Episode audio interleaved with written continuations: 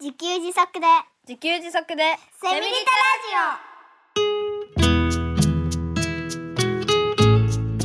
タこの番組はパーマカルチャー研究所の三つくりゆうきが自給自足で幸せなセミリタイヤ生活を送る知恵をお届けします。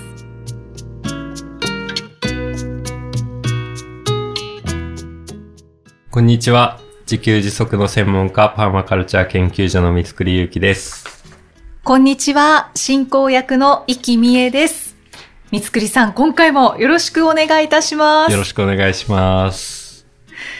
さて、2023年3月20日に農文教さんから出版されました小さいエネルギーで暮らすコツ太陽光、水力、薪炭で電気も熱も自分で作るに三つくりさんが4ページの執筆を担当されましたけれども、はい、2023年11月1日に新たに出版されました自分で地域で手作り防災術土砂崩れ、洪水、地震に備えるに、またまた、はい。三つくりさんが執筆担当されたとはいいうことで、ははいい。三つくりさんにもお話しいただこうとは思ってるんですけれども、ですが、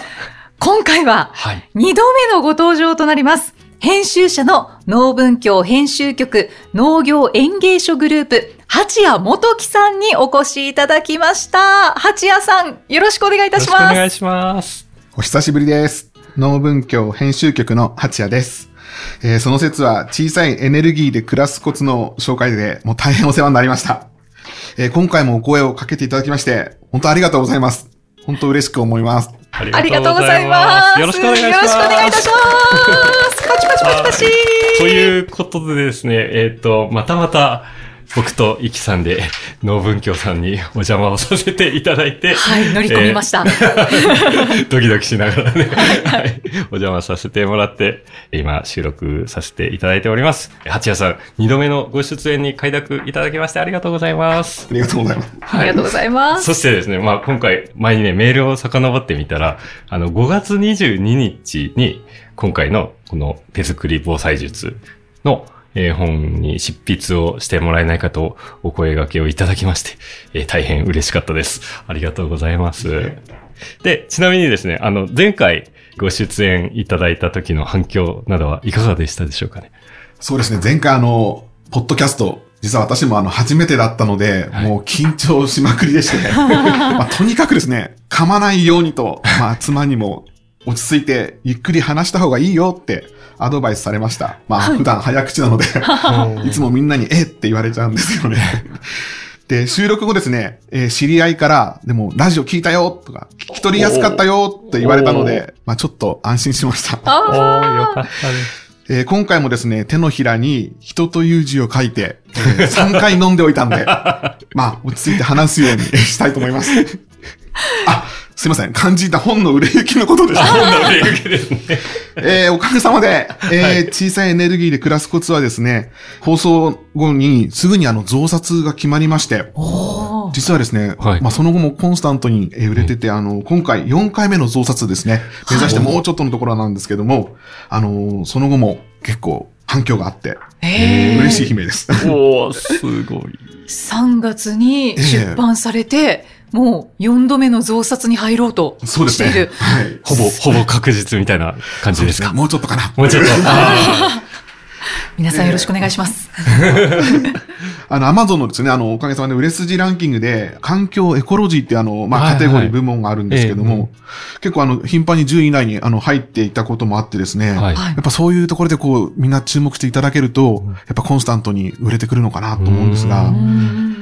で、コメントでもですね、あの、やってみたいこう気持ちになってくるとかですね、うんうんできることを見つけると、より楽しく読めますよとか、はい。あとエネルギー自給の楽しさと必要性を考えさせられたなんてね、こちらもへーって思うような、うんそういう感想がいっぱいありまして、逆にあの、いろいろと元気と勇気をもらいました。あああ、素晴らしいですね。ーレビューって嬉しいですよね。いやー素晴らしいでございます。い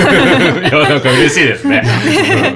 まあなんか、ポッドキャストがどれぐらいね、聞かれて、そこから購入に至ったかはわかりませんけど、まあきっと、きっとね、あの、リスナーさんもたくさんはい。買っていただいたんじゃないかな なんて。はい、注目いただいたと思います。そして、この度、自分で地域で手作り防災術、土砂崩れ、洪水、地震に備えるが出版されました。八谷さんでは本の概要をご紹介いただけますか？実はあの今年はですね、関東大震災から、まあ、ちょうど100年目に当たるそうなんですけども、はい。まあ、何よりもその近年すごく温暖化の影響でうん毎年のようにどこかで豪雨災害とかですね、土砂崩れっていったような自然災害が、まあ、起きてますよね。そうですね。で、もう災害は忘れた頃ではなく、まあ確か忘れる前にもうやってくる時代に入ったんじゃないかに。な、とはいはいはいいうふうに思ったんですね。はい。で、そんな中、実は防災も自分たちでできることがあるんじゃないかなって思ったんです。はい。っていうことで、例えばこの本の中では、あの、ペール缶ってものを使って、ロケットコンロっていう、あの、うんコンロですね。はい自分で自作してみたり、あの、一斗缶でトイレを作ってみたりとかですね。はい。あと、あの、ポリ袋を使った調理で、まあ、湯煎をするんですけども、うんそういう防災食を、まあ、作る、作り方とかですね。あとは、土のうの積み方なんていうのも入ってます。そういったあの、人任せにしない工夫とかですね、アイデアを、あの、集めてみました。はい。で、そのベースになってるのが、やっぱ自然に逆らうんではなくて、自然の力を生かしたり、回復させたりする、まあ農家農村のやっぱ知恵なんじゃないかなって。うん今回もですね、やっぱ農家農村に学びたいなという、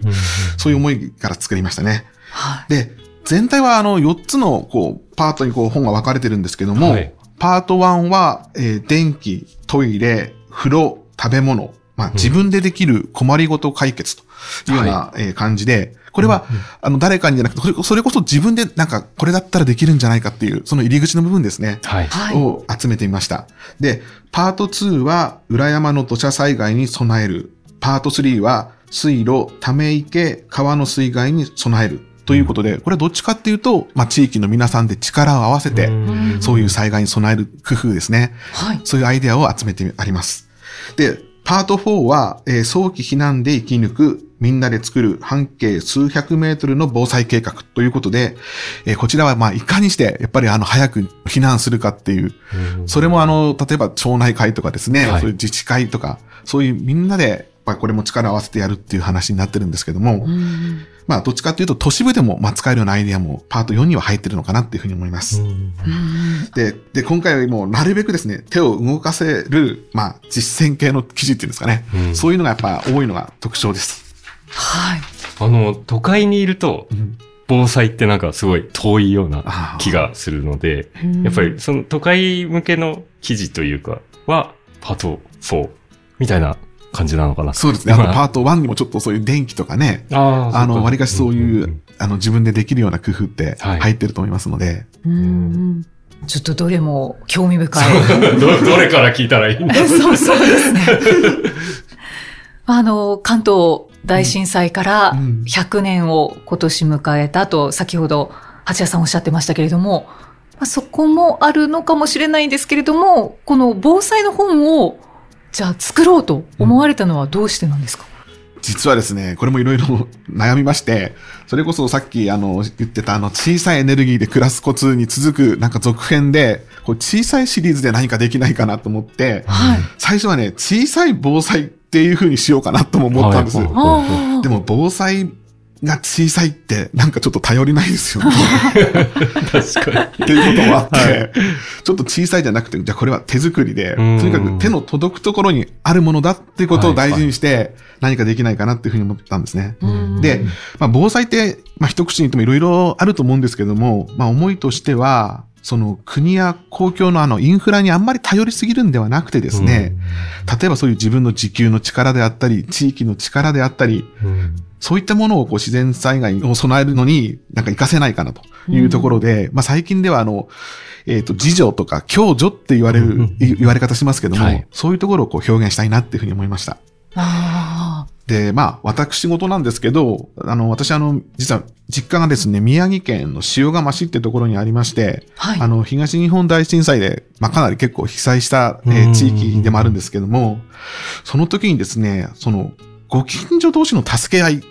がすごく、なんていうか力になったっていうふうにあの両親の話で聞きまして、はい。で、まだまだ町内会の力も捨てたもんじゃないなと。うん。そう思いましてですね。で、その後あの、実は父親は町内会の会長の役をずっと引き受けてて、まあ80歳まで俺はやるんだと。今は頑張ってるところなんですけども、まあ12年経った今でもですね、そういう地域のコミュニティの力っていうか、そういう共助の力っていうのを、やっぱ大事にしたいと言ってるそういう父親も見てですね、やっぱり防災のなんかこう、本を作ってみたいなっていう気にもなった。そういう、えー、いきさつがありました。へまあそうですよね。実際に地元が震災を受けているっていうのもすごく大きいですよーね。うんうん必要性がね、身近にうん体感として感じられますもんね。そうですようんね。いや、やっぱり、やっぱり防災ってなんか遠い感じがするので。そうですね。自分でするものっていう感じがしない。あねね行政がやるイメージはもう多くの人が持ってそうですよね。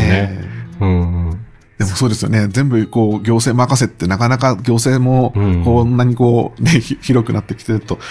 手の届かないところって出てくると思うんで、はいやっぱりこう自分でできることが一つでも二つでもあればですね、うんやっぱりそこから何か防災につながるようなことってあるんじゃないのかなと思いまして。うんうんありがとうございます。そして、はい。三つくりさんの担当ページがはい。気になります。どんな内容を執筆されたんでしょうか？そうですね。えっ、と、私あの2ページ分執筆させていただいたんですけれども、はいえっと、この4章さっき紹介していただいたんですが、このパート1の電気、トイレ、風呂、食べ物、自分でできる困りごと解決というパート1の中の、そ、そこがまたね、あの、電気部門、トイレ部門、風呂部門、食べ物部門に分かれていて、この、はいえー電気のところですね。僕が書いたのは。で、えっ、と、まあ、記事のタイトルとしては、えースマホ充電に照明に大活躍のオフグリッドソーラーというタイトルで書かせていただきましたが、ちょっと内容なんですけど、そう、これやっぱりもう書ききれない思いをここで、あの、お話しさせていただこうかなと思うんですけど、えっと、まあ、2018年の9月6日、午前3時7分にですね、あの、北海道胆振東部地震っていうね、厚真町っていうところで震度7、北海道でね、観測史上初めて震度7だったらしいんですよね。うん。というね、で、地震が発生して、僕、もう、すごい覚えてるんですけど、えー札幌は震度5だったみたいで、はい。で、夜中にね、やっぱり飛び起きて、もう家族で、やばいやばいやばい、これやばいみたいな感じでね、もう本当恐怖を覚える地震だったんですけど、まあ、あの、全然僕ら自体は家も家族も無事で、で、その直後にね、隣に住んでる大家さんに話しかけに行って、でね、なんかね、その時にね、あの、北海道全域停電したんだってって言ったんですよ。はい。で、そんなわけないと思ったんですよね、僕はね。うんそれブラックアウトっていう現象で、僕電力会社に勤めてたからわかるんですけど、はいブラックアウトってね、まあ、あの、理論的にはもちろんあるんだけど、ごくごく稀にしかない電力会社全部が止まるっていうね。うんまあそんなわけないですよってね、心の中で思ってたら、あの、本当にブラックアウトだったってえもう電力会社に勤めてた自分的には、あ自分の人生でそんなこと起こるんだっていうね、ぐらいのインパクトが僕的にはあって。うんで、結局ね、停電はね、2、3日続いたんですよね。あー。で、まあその時のことを書いたものなんですけど、はい。で、これ、あの、実はね、あの、僕、今山暮らしをしてるんですけど、この地震のね、20日ぐらい前に山暮らし始めたんですよね。そこに引っ越してきたんですよね。すごいタ本当ですね。そして、えっとね、最初何もないですよ。電気、電気通ってなかったんで、最初来た時からだいたい10日ぐらいね、電気ない暮らししてたんですよね。で、なんとか引いて、ああ、ようやく電気ついたぜ、使えるぜって言ってたら、また10日ぐらいしてブラックアウトになったんですよ。で、あら、あら、みたいな感じで。まあ、まあ、10日前まではね、うちはブラックアウト状態だったので、うんままた10日前に戻っちゃったみたいな。そんな感じで笑ってたんですよね。うん。で、まあなんで笑ってた、いられたかっていうようなことをそこにうんうんえーはい書いていたんですけど、まあ、太陽光発電をしてたからっていうのが、えー大きくて、うんと、まあ、うっと、うちに胸の高さぐらいの100ワットのソーラーパネルと、あとね、A4 サイズの7ワットのソーラーパネルを持っていたので、それをフル活用して、えー照明にして、えースマホを充電して、で、あの、パソコン仕事もしてたんで、パソコンも使って、はい。うん、っていうことをやってて、で、なんか、まあ、10日前とあまり変わらない暮らしをしつつ、なんかね、ブラックアウトどころじゃない家の大事な仕事というか、その時お風呂なかったんで、もう必死にお風呂作ってたんですよね。だからもうブラックアウトとかいいからもうお風呂工事、お風呂作りをしなきゃって。で、電動工具充電できたので、あ、よかったなって。なんかそんな、そんな感じだったんですよね。早く風呂作らなきゃ。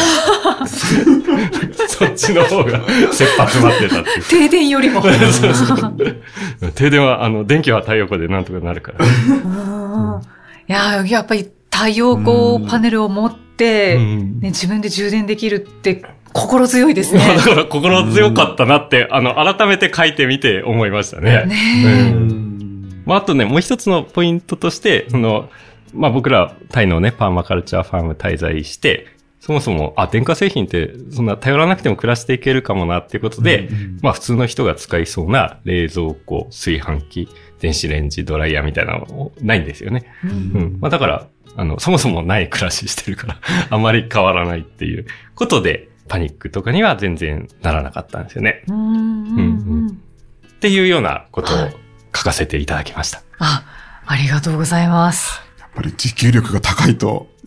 防災力も高いんですかね。そうですね。うん、まあ、そういうことになるのかなと。本当ですね。うんまさしくですね。うん。まあ、だからね、あの、妻ともよく喋ってるんですけど、うち普段から災害だもんね、みたいな。それが日常みたいそっか、そう、そういうのが起こるのが、ああ、な。もうなんか電気もね、あんまり使ってなかったり、はいうん電化製品使ってなかったり、うんんもともとが、あの、あんまり便利じゃない感じの暮らしをしてるんで。うん はい。動じなくなりますよすね。ごいですね。普通はパニックになるけどね。やっぱりそうですね。ええそう、だからミスクイさんに会った後に、うちに帰ると、なんか電気を使ってるものいっぱいあるなと思って、結構いつも気になっちゃいます。そうなんです別に、あの、使っていいとは思うんですけど、僕らは、あの、面白いからなんか使わないだけで。まあでも防災のことを考えると、なんかちょっと考えた方がいいのかなっていう気がしてきますね。まあ、あと、まあ、それでね、あのーちょっとまた別の話があれなんですけど、あの、アマゾンでね、あの、レビューがいくつかもう書かれてまして、はいなるほどと思うレビューがあったんですよね。これちょっとイキさんに紹介いただいてよろしいですか？あ、はい。じゃあ一つご紹介いたします。えー、弥生さんのレビューをご紹介します。手作り防災術のタイトル通り、自分たちでできる防災の知恵や技を集めた本です。防災というとどこか行政任せで自分で防ぐという意識はあまりなかった私にとっては意識改革となりました。この本ではパート1で電気、トイレ、食べ物など災害が起こった時の困りごと解決法のあれこれが、パート4では避難経路やマップ作り、ハザードマップの使い方などが紹介されています。街に暮らす方など多くの人に実践的に役立つ情報はこの部分かと思います。しかし、この本のメインはパート2の土砂災害への備えとパート3の水害への備えについてです。本の多くのページがここに割かれていて、なぜ災害が起こるのか、どうすれば防げるのかが豊富な写真とイラストで説明されています。草の刈り方一つが土砂崩れのない健康な山につながる。田んぼがいざという時のダムになる。普段何気なく見ている景色の奥に隠された問題点と、それを変える知恵や技がとても興味深かったです。街に暮らしていると自然とのつながりを意識するということも少ないですが、その地域の方々が防災意識を持って守ってくださっていることに改めて感謝の念を覚えました。身の回りの防災術だけでなく、私たちが生かされている自然について考えさせられる本でした。一通り読んでパート1に戻り、とりあえず自分のできる身近な防災力、持久力を高めていこうと思いました。というレビューですね。ねう。嬉しい。嬉しいそうそうそう。というね、なんかとてもわかりやすくて、いいレビューがあったので、はい。はいね。で、ここに書いてある通りですね。まあ土砂災害と水害ですよね。本当に、うんさっきおっしゃった、忘れた頃に、災害は忘れた頃にやってくるが、うん。もう忘れる前にやってくる時代になったそって、うん、いうことを、そういう増えてる印象はあるんですけど、まあなんかその辺を踏まえて、あの、改めてこの本の見どころなどを教えていただけますでしょうか、千谷さん。そうですね。土砂災害って言ってもなんかこれいろんなパターンがあって、例えばその崖崩れであったり、地滑りであったり、土石流であったりとか、そういういろんなパターンのこう土砂災害のまず前兆を知るっていうのがすごく大事なのかなって思ってるんです。はい。っていうのは、やっぱりそれは早く逃げるために、その、こうなったらやっぱり逃げなきゃっていう、その前兆ですね。そこをやっぱり大事にしないとっていうことで、その、まあ、診断のポイントっていうのがこの本にも書いてるんですけども、あの、土砂災害の75%は、えー屋内の逃げ遅れだっていうふうに言われてるそうなんですね。うんっていうことは家の中にいながらも、そのまま流されちゃうっていう。なので、やっぱり早期避難のその前兆を知るっていうことが大事なわけなんですけども、例えばその地滑りの前の前兆としては、まあ、田舎に行くとまあ井戸があると思うんですけど、あの、はい井戸水がですね、濁り出したとかですね、うんはい。あとあの、家の戸やですね、襖が閉まりにくくなった方々と、そんななんかちょっとした前兆っていうのはなんかあるようなんですね。だからちょっとこれおかしいなってやっぱり思ったら、やっぱりそういう、もしかしたらっていうふうに思わないといけないのかななんていうふうに思うんですけども。うんで、そんな避難のですね、目安としてですね、便利なのが、あの、自分で作れる、あの、ワンカップ雨量計っていうのがありまして、ワンカップ雨量計。はい。ちょっとなんか、ワンカップっていうと、あれ？お酒のっていう。ワンカップ大関はよく聞きますはけど。い。あの、お酒を飲んだ後にぜひ作ってほしいんですけども、あの、作り方すごい簡単なんです。あの、はいワンカップのですね、空き瓶に、あの、1センチ刻みのメモリの書いたシールをこう貼るんですけども、んで、それはあの、平らなところのね、場所にこう置くだけですね、あとは。雨が降ったら。で、雨が降り出してから1時間の雨量が、その20ミリ以上、もしくは連続の雨量が100ミリ以上になったら、とにかくまず避難しましょうと。まあ、長野県のある村ではそういうようななんか決まり事を、まあ自分たちで作ってですね、うんこのワンカップ量計をみんな手作りしてるっていうような、それでまあ地域の防災力をね、高めてるっていうところもあるんですけども、これだったらまあ、とりあえずメモリ貼るだけだからできるかななんていうふうに思うかなと思うんですが、はいはい。あとはですね、まあ、水害で言うと、やっぱり、あの、対策としては、あの、土のうっていうのはやっぱすごく活躍すると思うんですけども、うんその土のうの積み方の工夫ですね。こんなのもなんかちょっと載ってます。例えば、その袋のあの、結び方ですね。あの、結び方がやっぱり上手じゃないと、中の土がボロボロってこぼれてきちゃうんで、うんやっぱりあの、結び方一つとっても、やっぱり大事なんだなと、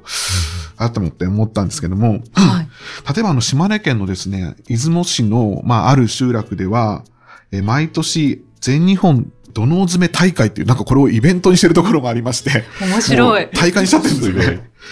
えっと、あのー二人一チームで、まあ、チームを作って、まあ、20個の土のうをですね、いかに早く作って、その所定の場所に運ぶかというところを競うらしいんですけど、まあ、中学校のあの、女の子たちから、まあ、あと自衛隊の方とか、まあ、いろんな方がやっぱり参加されてるみたいで、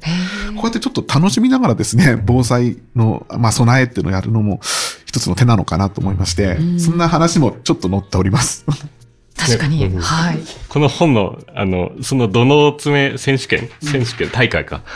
の写真があるんですけど、中学生、女子中学生ですよね、これ。そうです。二人の写真そうでが、あの、土のう作ってる写真がね、なんええかいい感じですよね、これ。うん。はい。大会だとやっぱり競争意識が生まれるので、どれだけ早く土のうを作れるかっていう。で、それが災害が起きた時に役立つっていう。ん最高ですね。素晴らしい。